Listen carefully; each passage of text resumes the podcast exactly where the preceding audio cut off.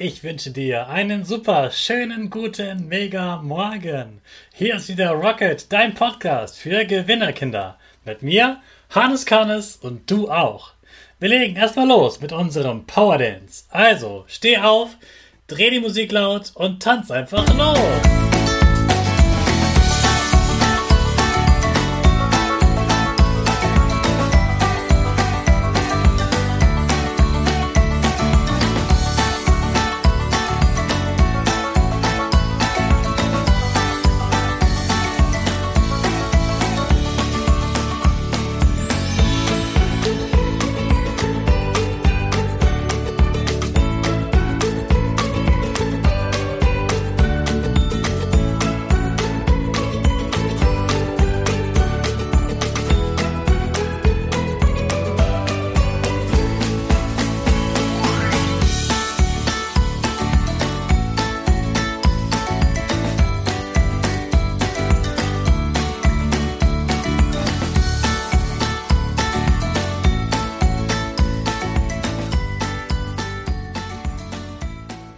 Super, dass du wieder mitgetanzt hast. Jetzt bist du richtig wach.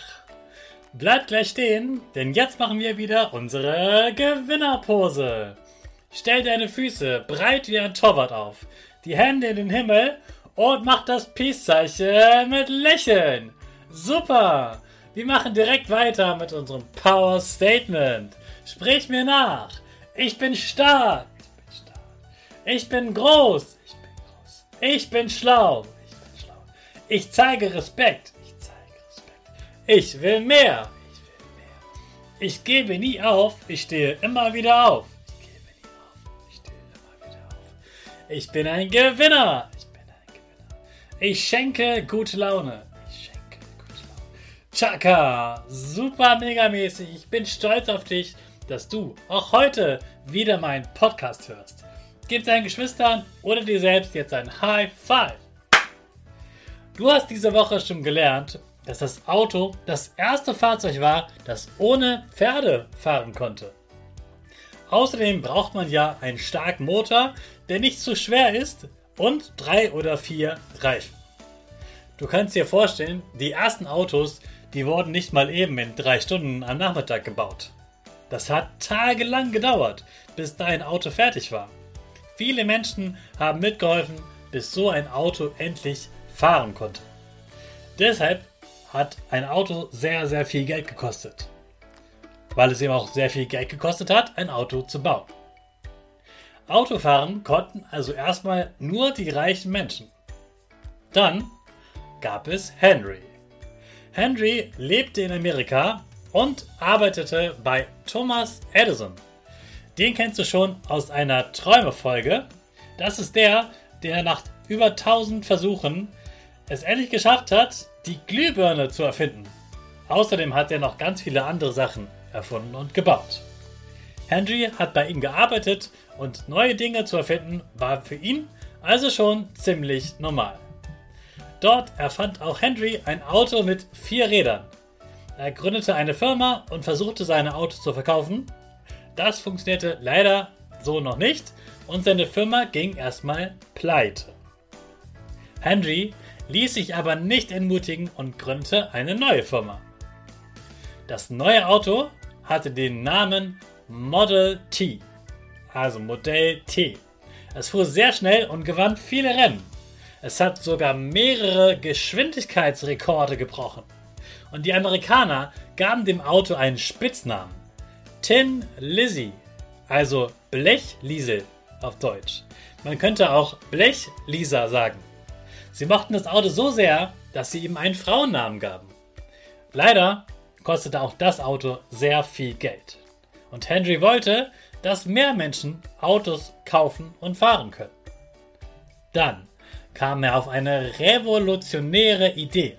Also eine Idee, die etwas völlig verändert hat. Henry hatte eine andere Firma besucht und gesehen, dass dort die Produkte, die verkauft werden, an einem Band an der Decke hängen. So brauchte sie niemand tragen und es konnte von einem zum nächsten Arbeiter weiter geschoben werden. Henry dachte sich, das muss doch auch mit Autos so gehen. Gesagt, getan, baute Henry ein Förderband für Autos. Jeder Arbeiter hatte eine Aufgabe. Zum Beispiel die Reifen an der rechten Seite anbringen. Dann fuhr das Förderband mit dem Auto ein paar Meter weiter und der nächste Arbeiter brachte die Reifen an der linken Seite an. Wieder etwas weiter montierte ein anderer Arbeiter die Scheinwerfer und so weiter und so weiter. Dadurch musste jeder Arbeiter immer nur ein paar wenige Aufgaben erledigen. Darin wurden die Arbeiter auch immer schneller und besser. Sie mussten nicht alles können und nicht den Bauplan für das ganze Auto im Kopf haben. Dadurch konnte man viel schneller Autos bauen.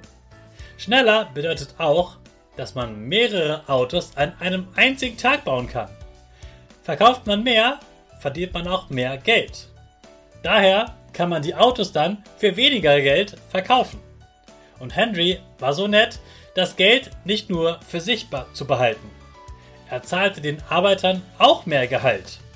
Deshalb wollten viele Menschen für Henry arbeiten. Sie verdienten so viel Geld, dass sie sich nach einem Jahr schon selbst ein solches Auto leisten konnten. Das war vorher unmöglich. Übrigens werden heutzutage alle Autos auf so einem Förderband gebaut. Und weißt du, wer dieser Henry ist? Du kennst bestimmt seine Autos.